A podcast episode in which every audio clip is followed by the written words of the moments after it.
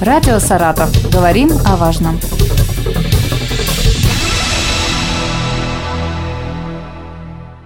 У микрофона Юлия Маслова. Здравствуйте.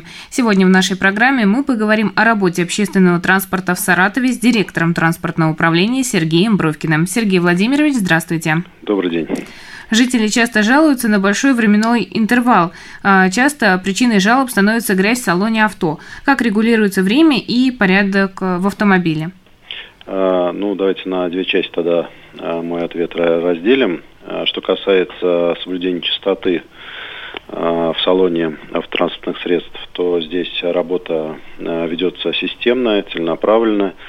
В ежедневном режиме сотрудники контрольно-ревизорского отдела транспортного управления выходят на проверки. За день проверяем по несколько рейсов, по несколько, вернее, маршрутов. Успеваем проверить э, все выявленные нарушения по частоте салона немедленно актируются, сообщаются представителям перевозчика для устранения. Те нарушения, которые можно устранить на конечных э, пунктах, устраняются более оперативно. Если же требуется вмешательство более серьезное, то вплоть до снятия автотранспортного средства с линии и направления в автотранспортное предприятие для проведения тех или иных работ по очистке салона и мойки. А, эта работа, как я уже говорил, проводится абсолютно каждый день без а, перерыва. Поэтому работаем системно. Конечно же, охватить более 700 транспортных средств сразу не получается, но, тем не менее, по несколько маршрутов в день мы проверяем, и э, все нарушения, которые устраняются, также актируются с фотоматериалами, что нарушение выполнено. Такую работу мы проводим постоянно. А что касается временного интервала? А что касается временного интервала, это, наверное, один из самых важных вопросов, самых важных аспектов деятельности э, пассажирских перевозок. Да, наверное, не один из, а, пожалуй, самый главный. Э, здесь работа э, более сложная, э, не настолько оперативная, но тем не менее э, каждый перевозчик, выигравший э, конкурс, победивший в конкурсе, получил свидетельство на работу на маршруте, и, соответственно, к этому свидетельству прилагалось расписание, которое он должен выполнять.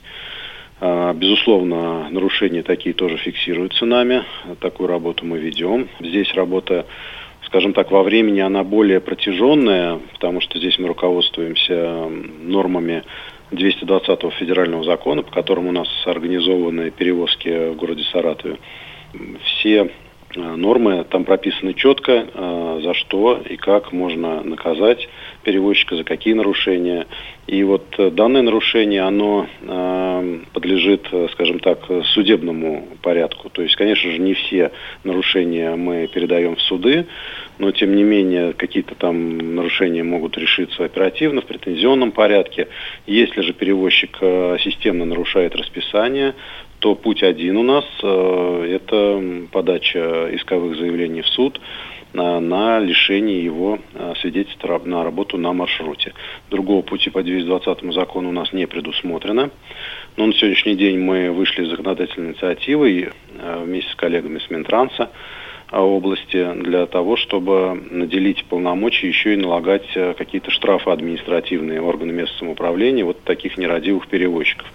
Делается это для того, чтобы повысить оперативность принятия мер за вот такое нарушение. Потому что все-таки, да, судебный порядок, он работает, но суды это дело не очень быстрое, достаточно такое протяженное во времени, а иногда нужно как-то побыстрее отреагировать, потому что, конечно же, пассажиры, жители наши жалуются, и не хотелось бы вот уходить в такие долгие процедуры судебные для наказания того или иного нерадивого перевозчика. Я надеюсь, что эта законодательная инициатива пройдет, поддержат ее все коллеги, и тогда у нас появятся более оперативные рычаги воздействия на вот таких нарушителей.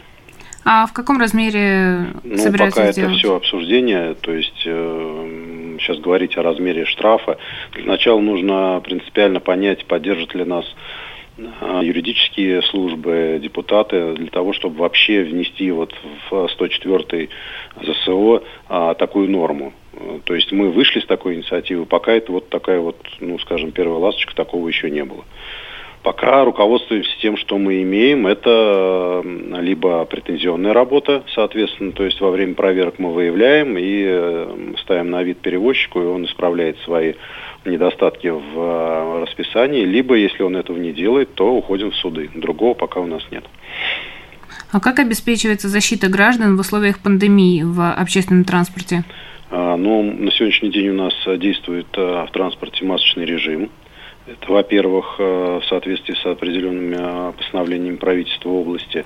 Поэтому э, мы и сами сотрудниками управления, и в рамках межведомственного взаимодействия проводим рейды на предмет проверки вот, соблюдения масочных режимов.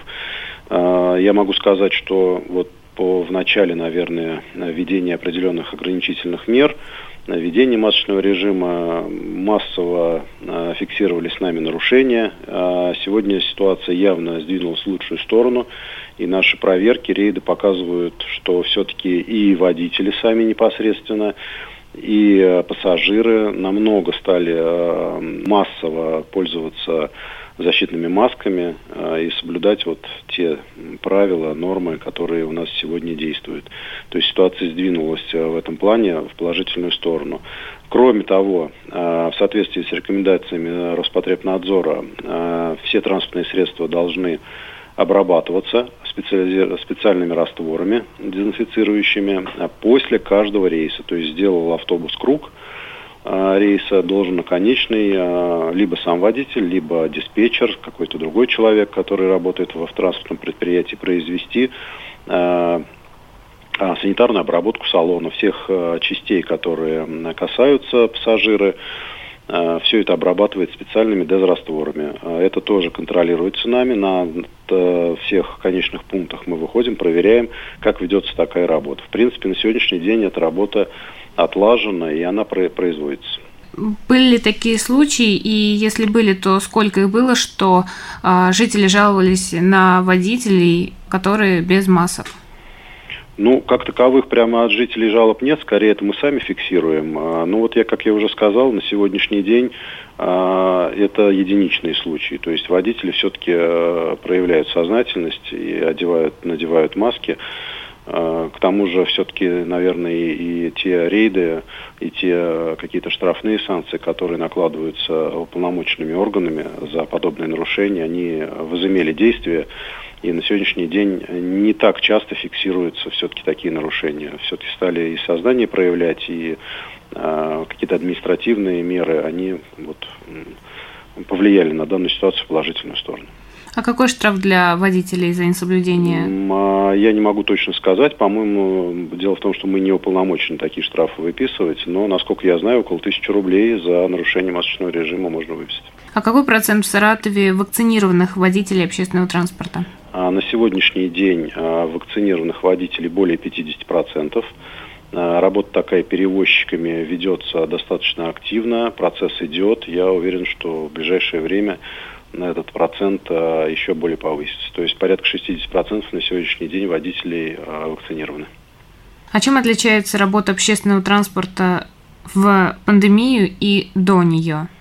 Ну, в первую очередь, это, конечно, теми требований, которые предъявляются вот непосредственно к обработке транспортных средств. Это э, требования к масочному режиму. Это, наверное, те основные отличия, которые действуют в период э, пандемии. То есть, на, на, если раньше мы следили только за чистотой салона, то теперь э, в обязательном порядке дезинфекция проводится. Раньше этого не было. Масочный режим мы уже с вами обсудили тоже. Ну, плюс, конечно, более тщательно, более внимательно следим для того, чтобы э, интервалы соблюдались и транспорт ходил э, более, более четко. Безусловно, пассажиропоток в период э, пандемии значительно упал. Это определенные какие-то убытки для перевозчика, но, тем не менее, нужно соблюсти баланс между интересами перевозчика и, безусловно, самое главное – это интересы пассажиров и жителей города. А какие вообще должны быть э, соблюдены нормы в общественном транспорте вот, помимо масочного режима? Ну, норм достаточно много, то есть это и экипировка транспортного средства, там должны быть размещены схемы маршрута, там должны быть наименования маршрута, размещены страховки, которые заключены, договора страхования с перевозчиками, страховыми компаниями. То есть там достаточно большой список требований и норм, которые действуют. Ну и сейчас, наверное, самая такая актуальная норма – это поддержание температурного режима, соответствующего в салоне. Сейчас как бы вот наши те рейды, которые были направлены на, на ту же самую да, соблюдение чистоты, то есть параллельно нашими сотрудниками замеряется температура в салоне, э, смотрится на предмет э, исправности всех отопительных приборов. Это было сделано и до наступления зимнего периода, и э, делается сейчас.